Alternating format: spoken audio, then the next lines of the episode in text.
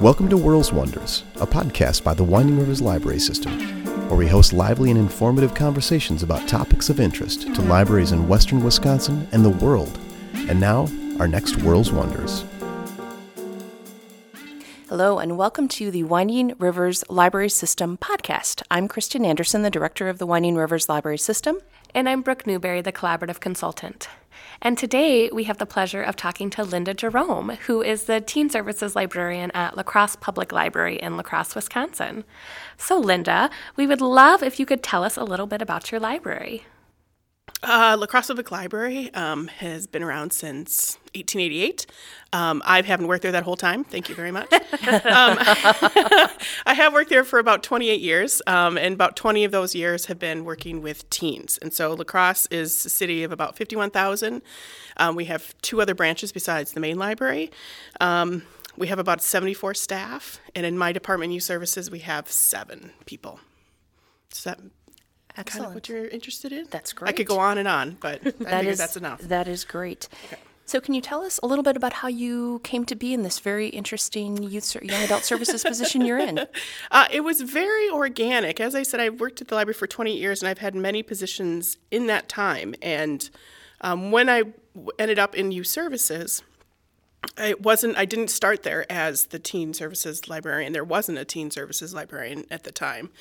We had a teen space, and we did some programming for teens, but it was um, it wasn't a real focused. It wasn't. There wasn't a one person who was kind of solely dedicated to that. It was kind of one of those responsibilities that kind of handed around the department. And so, um, my undergraduate is in education. I w- always knew I wanted to work with teens. I have. Uh, teaching degree in six twelve, so I always knew I loved this age group.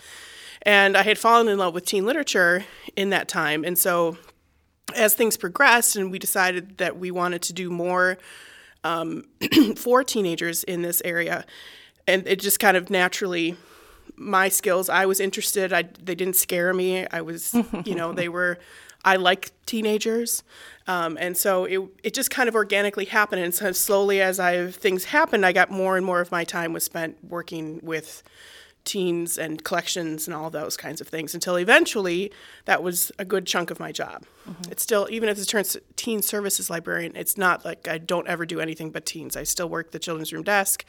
I help out at big programs. Um, help with tours, things like that. So I would say like seventy-five percent of my job is sem- is teen services, and twenty-five percent is still youth services related in some way. Um, I would love to know, what has been the most surprising thing you've learned in working with teens? Oh. Um, I think because I knew a lot about teens be- before I kind of formally started working with them, and I knew that I'd gone through all of those kinds of things. But I think one of the things that um, fascinated me when I learned more about it was adolescent brain development. Which might seem like an odd answer, but um, work. Stay with me for a second. So it's when I when I because for a long, long time, and this was even what I was taught in college, is that we figured by the time they're teenagers, your brains are done, right? You're pretty much grown. Your brain is finished. You have an adult brain, right? But then you see all these behaviors the teens are doing, and you're going, well, why? And then frust- you know, adults get frustrated. I don't understand if their their brains are done. Why are they acting the way they're acting? Well, of course, then they went back and they were like, oh, you know what, guess what? Their brains are not done. In fact, brains don't finish growing. For women, it's like twenty-one, and for men, it's like twenty-five, which makes a lot not of surprising. sense. Not surprising. No, no college makes a lot more sense now. Um, and so when I and so I started diving into this, and I'm like, what? And so when your brain is developing, the last thing that kind of gets connected is the prefrontal and the frontal cortex, right? Well, guess where you being able to manage and mitigate risky behaviors happens. Guess what part of your brain? Prefrontal cortex, mm. right? And so when we're seeing teens being like, you're not this dumb. Like, why why did you do that? Kids that you're like, they have a good head on their shoulders, and yet you see them doing the stupidest things. And you're like, why is that happening? You're like, well, listen, you know, this, the, the two parts aren't connected quite yet, because it's the last thing that gets, those two things get connected. And so... Um, One of the things I remember at a presentation about teen brain development, somebody said, they said, as a teenager, you were both the smartest and the dumbest you will ever be. You're the smartest because your brain is so elastic, because you're growing so many new synapses at that, in this point of your life, that you you can learn better, your memory's more efficient, you're like like, you're never going to be smarter than you are when you're a teenager, like intellectually, because your brain is just this wonderful thing that's happening. And yet, because of the prefrontal cortex thing, you're also the dumbest because you're you're making these horrible decisions because you don't have any way to kind of go, oh, you know what, maybe I should think about this because there might be consequences that I don't enjoy later down the point. And so that's the kinds of thing that I remember when I'm working with teens a lot, is that I'm trying to remember that they're both the smartest people, which I can totally see, right? Some of these kids are so brilliant. And then you see them also, then you're going, what are they doing? And then they're also the dumbest people. Mm-hmm. So for those two things. So it's kind of that. And that, I think, sums up teens in a lot of ways, is that they're these two um, opposite things that are happening at the same exact time. And they're trying to manage life that way. Mm-hmm. And there's no other stage in your life that that happens. Mm-hmm. And so there's this really unique, so interesting and cool and awesome to kind of watch them and help them, support them, in that those moments when they're trying to navigate being the dumbest and the smartest mm-hmm. at the exact same time. I remember an example a number of years ago from a presentation I attended with, it was a, a mother of a young adult mm-hmm. um, who had talked about her, her child had been um, competing for a very prestigious scholarship and had, um, in the middle of this competition, had stood in the middle of a school cafeteria and chugged a can of beer on top of a table, oh. and which um, would have put a, put his entire yes. future at risk. And yes. she said it took her a long time to figure out why would he have taken that yes. risk. And it was such, I still remember that story, mm-hmm. even though I heard it probably yeah. ten mean, or fifteen years ago. Kid, right, right? I mean, clearly, right. Clearly intelligent child, right. and yet. Made a really bad yeah. decision, but wasn't caught, luckily. So until we shared it in our podcast. Busted now, friend. I remember even oh. listening to uh, Michelle Obama talk about how her girls couldn't figure out how she knew everything that was happening in their lives. Uh-huh. And she's like, and of course, they had Secret Service people with them constantly. She's like, but they would be like, how did you know? She's like, because they're dumb. She's like, they're so smart and so intelligent, yes. but they couldn't figure out how I always knew what was happening in yes. their lives. So I mean, do you see these? Now you guys are both having these moments. Yeah, like, we are. Oh, I get it now. Yes. Um, so that for me was a, that, and that's something I like to share with people too, that like, this is what they're dealing with, friends. Like, they're dealing with these two opposing forces right. happening at the same time. And then you throw in hormones on top of that. Oh. And so then we have teenage land. So glad you're in their break, corner, friends. Linda. They're going through a lot. Yeah. All right, Linda, can you tell us a little bit about your service philosophy to this age group? Well, I don't think it's any different than any uh, library service mission, right? I don't think that, and I think it shouldn't be considered special or unique or different. If you're serving kids you, and you're serving adults, and you should be serving teens. Like, I don't, it should just be duh. Like, of course you're going to serve teens. And yet, and I think this is somewhat in the last, in the recent years, that's not always been a given for a lot of public libraries, is that it's kind of like, oh, well, if we have time and money and, and space, we might give them a collection, a place to sit, and we might throw some programs at them. But we're really just going to focus on if we can get ki- we got to get children and adults taken care of first, because you know, oh, they're difficult and they're hard and they talk back and they they smell maybe, and you know, all those things that I hear about why teens are horrible things that you shouldn't have in your building. Um, so as far as I'm concerned, if you're serving human beings, teens need to be part of that conversation, period, end of discussion. If you're serving children and you're serving adults, then you got to serve teens. You, you have no excuses at all, as far as I'm concerned. Um, so they should have, everyone should have a space for teens. You should, everyone should have collections for teens. Everyone should have programming aims at teens. You should have policies that provide equity of service to teens, which is very different from e- equality of service, right? I think a lot of libraries get hung up in, oh, everyone has equal chance at everyone has an equal chance of getting a library card, right? Which is true, right? Everyone can walk in the door and, in, in theory, get a library card. Except, guess who's often at a library without a parent, right? And because state law, I'm not I'm not saying that we shouldn't have parents sign off on their library cards. That's not what I'm saying. I'm saying, guess who's often at a library without a parent? Teens, mm-hmm. right? And yet we still require the and signature, rightly so. But is that equal? Do they have an equal shot at getting a library card? No, they do not. So do then, therefore, do they have equal access to the collections in your building? As far as I'm concerned, no, they don't. So how are you going to make it equitable for them? How are you going to frame your policies and services so that those kids whose parents are you're never going to see, you're never, ever, ever going to see. This kid's going to graduate from high school. You're never going to lay eyes on a parent. Um, how are we going to provide a way for them to get a card?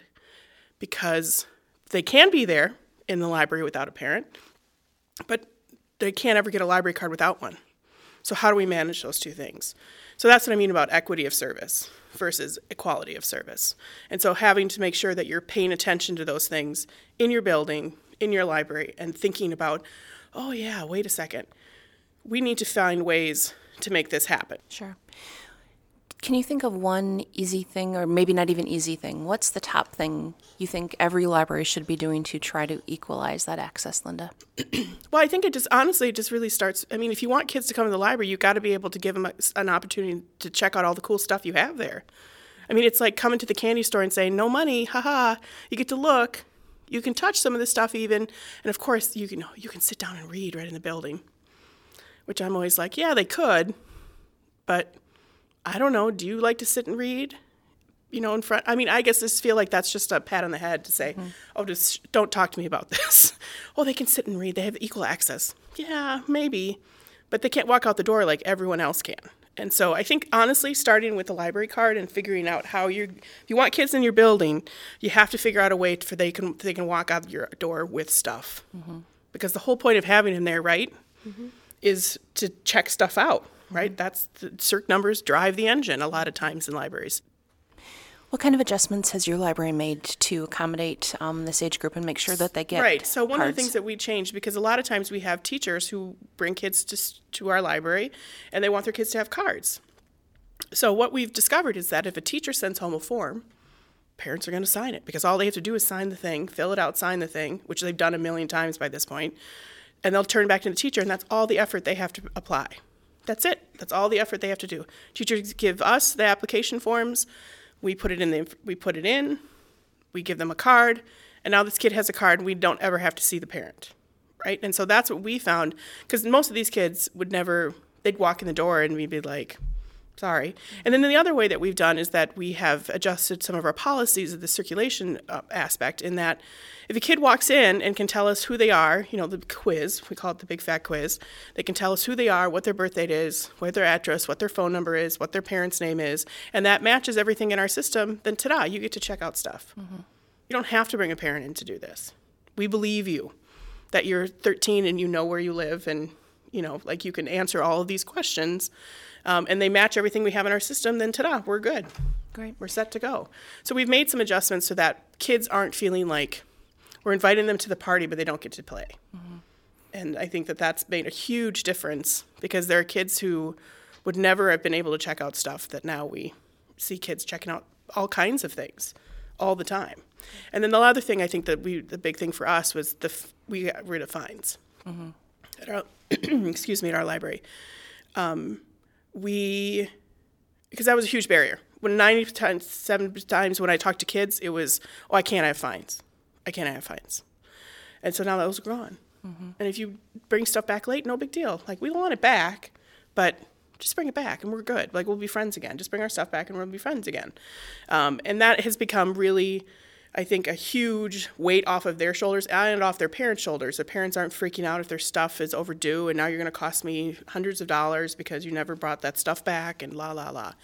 So those are two barriers that we have eliminated at our building to help students, middle and high school kids who aren't going to be with a parent and are under sixteen and can't sign for their own card, get access to our materials. Um, I'd love to know, what is your favorite type of programming to do with this age group? Anything that shows off their creativity, anything that I can say to them. And this is honestly one of the things I do a lot with teens is I say, here's the thing we're going to make. Here's how you do it, just real general, go. And that's the beauty, I think, of working with teenagers. I don't have to help them. I don't have to help them tape. I don't have to help them glue or cut or any of those things. I just say, here's what we're doing. Go do it. And they go, okay. Like, for example, duct tape. One of my all-time always, am I going to do a duct tape program till the day I die? um, you give them rolls of duct tape and you say, make something. And they go, okay. And they just take the duct tape and start making stuff. Like, they don't, they just go. And I'm always just like, oh, how did you think of that? I don't know how you came up with that. Like, you looked at a roll of duct tape and say, sure, I'm going to make a can koozie out of that. And I would have been like, oh, okay. Like, I would have had, like, this big old ball of stuck together duct tape if I tried to do that. And yet these kids can sit down and just kind of go, well, okay, I'm going to think about this for a minute and then I'm going to make it. So I love programs that teens can just kind of, you can just say, here's all this stuff, go, go make something beautiful. And they always do. And they always impress the heck out of me every time, because I'm just amazed by how that they can just take, like I said, take a roll of duct tape and turn it into something awesome and or usable. Great. So, Linda, with all of your, your experience serving this age group, what would you say to someone who tells you they're having a hard time attracting teens to their library? I would say I feel you. I understand that very, very well. It's not an easy thing to do. Um, I think my first thing would be there probably are some teens that are showing up in your building. It might not be the kind, the number that you want, right? Um, but I always say if you don't know, ask them. Like they're they have opinions now. And they can verbalize those to you. Uh, so I would, I always start with the teens. That's what, that would be my thing. Was like start with the ones that, like the, even if it's just like one or two that actually show up in your door. Be like, why? If you, you know, like, talk to me about this. You're not going to hurt my feelings. I'm not going to take it personal. Just tell me the truth. Why? Why do you come? And why do you think your peers don't? And just start that conversation and be like, well, either maybe they don't know about it. They forgot. They haven't been to a library since they were six, and now they're fifteen, and they just it doesn't occur to them that that's a place that they can go, and or they don't know what you guys have here. They don't understand that there's a space and a collection and programming and all of those kinds of things. So I always say if you don't, if you're not getting kids in the door, ask them why, and be ready for them to be honest. Again, don't take it personal. It's not a personal attack against you. Right? They're they're just trying to tell you, well, here's why I don't think it's worth my time. Mm-hmm. So then you have to take that information and then do be prepared to do something with it. You just can't go, well, silly teenagers, they don't know any better. Um, and then the next thing I would say is keep trying. Perseverance is a thing that you have to have if you're going to work with teens. You just have to. It's just you're not. It's not going to be like children's stuff. Well, people will show up to a story time to the day we die. Like story times are always going to be something that you can generally have people show up to, right? Because there's always going to be new families, new parents, new kids that are going to want to come and listen to people read stories to them. It's not necessarily true with teen services, and so you have to be you have to be willing to persevere. You have to be willing to um, take some failures and learn from them, and then you can't again can't take it personal. You can't take, which is so hard to do.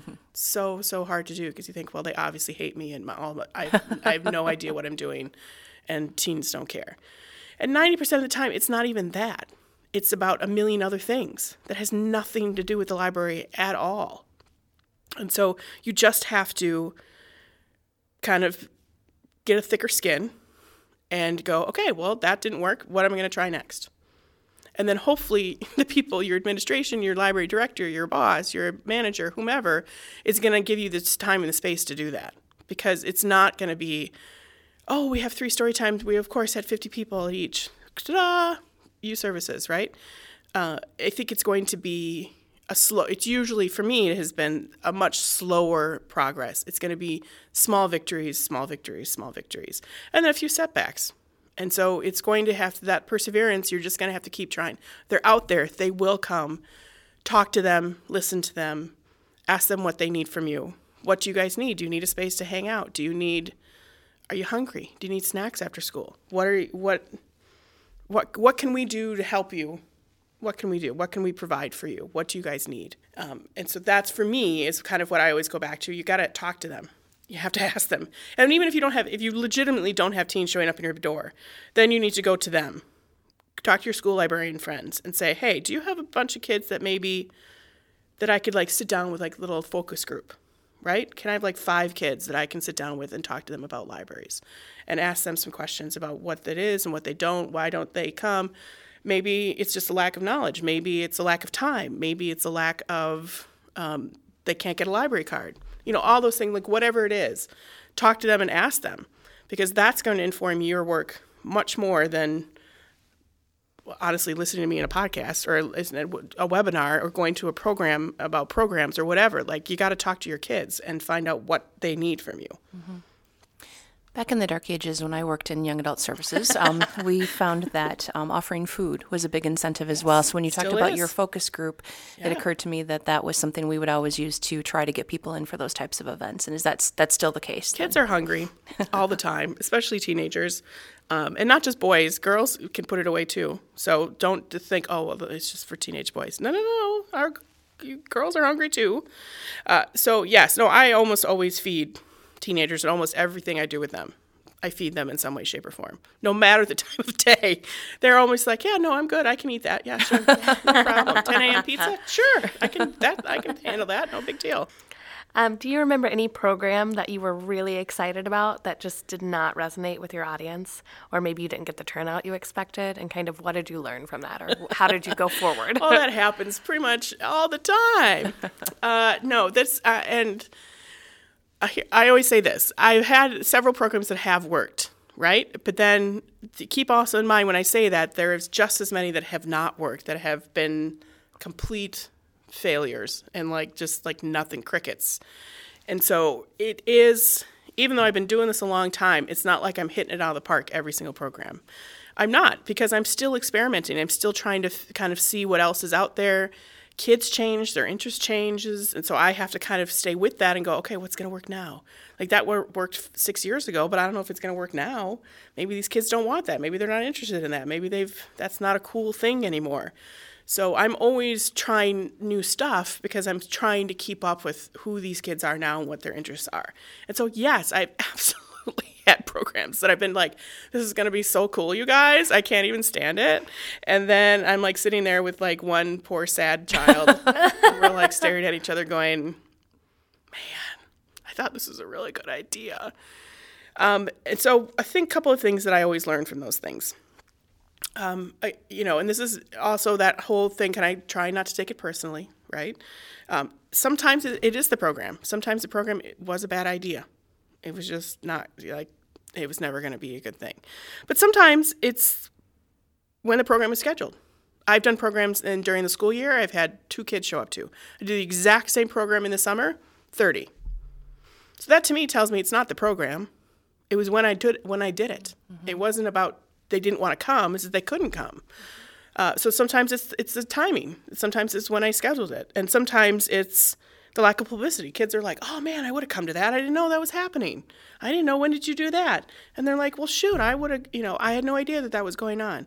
So you have to kind of, as in those, whenever those things fail, you have to kind of decide, okay, what is it? Is it, is it the program? Is it the timing? Is it the publicity? Is it all three of those things? Like maybe none of these things were going to ever work. Um, and then you just try and backtrack and go, okay, well, I still think this is a good program, so I'm going to save it for a time when I think it's more, kids might come more often. So uh, trying to kind of play with it a bit. If you believe in it as a program, then try it a couple different ways and see what happens. Um, and sometimes it is just, it's just, it's just kids are busy, mm-hmm. you know, and so those are kinds of things. And so I'm always trying to figure out what is it? Is it a time thing? Is it a nobody knew about it thing? Or is it the program itself? And so you just kind of evaluate that and debrief that. Linda, you'd mentioned publicity um, mm. in that answer. Um, I'm curious about, you'd mentioned both kind of a soft pedal publicity you do for some mm-hmm. events, and then you go guns blazing for others. Can you tell us about those two different kinds of publicity well, and what you, you know, do? Well, you know, that soft pedal, I guess I assume is just kind of like the usual. You know, like we put posters up, it shows up on our social media, it's in our newsletter. I mean, those are the kinds of things just like every program gets. Mm-hmm. That, to me, is like soft pedal. When I kind of go guns blazing is when, um, like, for example, I'll often, if you're a member of my Teen Advisory Council, you, part of your job is to help me promote teen programs to your peers. And so often at Teen Advisory Councils, I will show up with a stack of postcards that has the program information on it. I tell kids to take ten, fifteen of them, and I say, you need to pass these out at your school, to your friends, lockers, pe- put it in people's lockers you don't know, I don't care. Like, don't get in trouble, but, you know, don't offend somebody, but start passing these out at school. So that don't kids break into cars and put them because in. It's one thing for me to say to kids, this is a really cool program, you should come. That has some little, a very tiny bit of weight. If another peer-to-peer says, hey, there's this cool thing, I think you, you, you should come, that's a whole different, that's a whole different ballgame. So their job, part of their job is to be my part of my P R team, right? But I can't ask them to do it with every single thing that we do mm-hmm. because, again, that just kind of at waters, at money, they just kind of every gets they get fatigued about it. Sure. They get less excited. Their friends get less excited. Oh, here's another postcard again. Um, so I try and save those for like programs that I'm really like. Either I put up some money into it, and I need to have some people show up to this because I would like to make sure that this money was used wisely. Um, or at programs that I'm like super excited about, I think teens would love it. They just need to know about it. So I need to make sure. So I kind of, you kind of have to pick and choose, at least I do, pick and choose those programs that you feel like, okay. And then the other thing that I do oftentimes is because I know a lot of teachers and school librarians, and I'll often email them with the poster and say, hey, would you mind putting this up in your classroom? We have this great program coming up for kids. And ninety-nine percent of the time they're like, awesome, this looks amazing. Yes, I definitely will put it up in my classroom. I might even talk about it at the beginning of class tomorrow. Be like, oh, you're my new best friend. I love you. But again, I can't do that to them every single month with a new sure. program. So I try and be picky and say like, hey, look at this thing, so that they only feel like it's maybe a couple of times in a school year that I'm asking them to do that for me. And so that way it just kind of, it keeps us in their mind, but then it also it helps kind of, their kids are hearing about it like six different ways. Mm-hmm. So it, that's kind of what I do when I say like guns a-blazing sure. kind of a thing. Sure, sure. You'd also mentioned your Teen Advisory Council. Can you tell us a little bit about that? Them. Yeah. I love and adore them. Uh, I've had, and this was a, a, a revelation that I had not realized was true, but I have been doing a Teen Advisory Council for twenty years because one of my original T A C members was in town, and uh, I asked her, I said, when did we start this? And she's like, nineteen ninety-eight. And I'm like, no, I'm sorry. That can't be true. And she said, no, no, no, that's true. And I said, oh, my dear God, I'm old. And then I said, okay, well then, okay, twenty years of T A C. Um, and so it has been, it has been, my Teen Advisory Council is one of the my favorite things about being a teen librarian. Honestly, they are a great group of kids. It changes every year, so it's always kind of new people come in, people graduate. You're kind of sometimes it's, they're super excited and, and things, and other times they're like, well, we just, you know, they're much so- calmer. It just depends upon the, the you know the attitudes and the personalities of the kids that are in there. Um, and then there's kids, you know, there's, sometimes there's a whole group of like six or eight of them that are just great friends, and they're just this, they're with you for like six years through middle school and high school, and you get to know them super well. It's like friends leaving you at the end. Um, and then there's other groups, and you're, you, you know, you're like, well, I like them all, but I, we don't, there isn't that connection that you sometimes feel with, with teens. And, but they've always been amazing because they're always super honest with me, and they help so much in terms of me making sure that I'm being true to what they need and what they want and what they're interested in. Um, because I think you can, you can get really kind of in your own head and in your own box. Oh, this is amazing. This is fantastic. This is wonderful.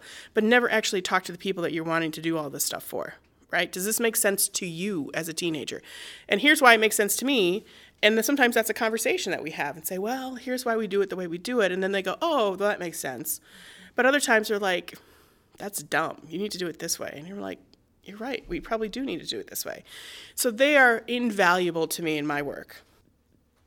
So you'd mentioned, Linda, that you um, got some programming ideas from your T A C group. Oh, yeah. Where else do you go when you need inspiration for programming or collection development? Um, what are other resources that you go to? One of the favorite things in the world for programming, God bless Pinterest, because that has saved my tuchus more times than I can say. And um, I do have a page that you can to. Don't ask me. I have no idea what my thing is. I will look it up and send it to you later if you want. Um, but I that's where, I mean, most of the time, like, I'm like, I need a crafty kind of thing. We need to do a crafty kind of program. Pinterest. Uh, and so that's where I go for a lot of my programming stuff. Um, in terms of, and of course, t- my Teen Advisory Council has also, we, every spring, we sit down and we go, okay, we have, let's do a program. T A C kind of sponsors a program every spring.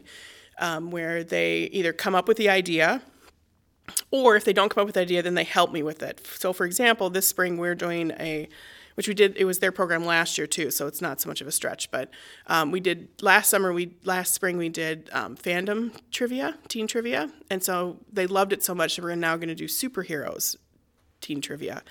So they're helping me write questions. They're helping me figure out how we're going to score stuff. They come to the program itself and act as scorers, so that way stuff is being scored as I'm emceeing the the event.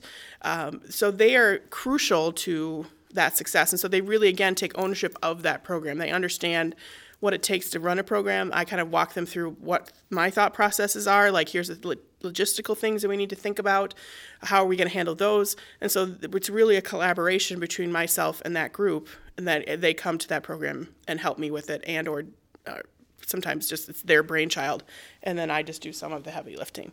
But they're really the ones that are the engine of that program. And then a lot of times it's just me sitting in my office. It looks like I'm staring off into space, but I'm actually working.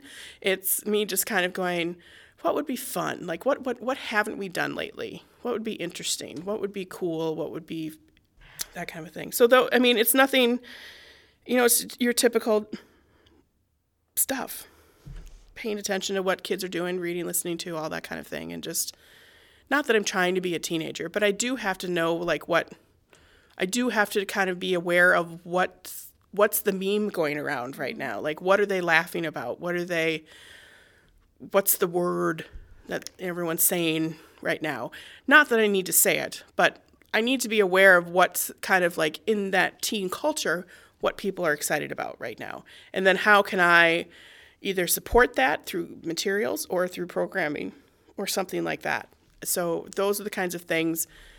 I always I want to say it's eavesdropping. I don't, I mean, it feels, that feels creepy as an adult um, to say that. But I feel like it's also, I have to be paying attention. I have to be dialed in in some way, shape, or form to what they're, what's on their radar, mm-hmm. so that I can make sure we can make it, put it on our radar too. You're knowing your population. Exactly. So you're studying and you're observing your population so you can best Yeah, but serve not them. in a creepy way. Not in a creepy way at all, Linda. We can vouch for you. Thank you.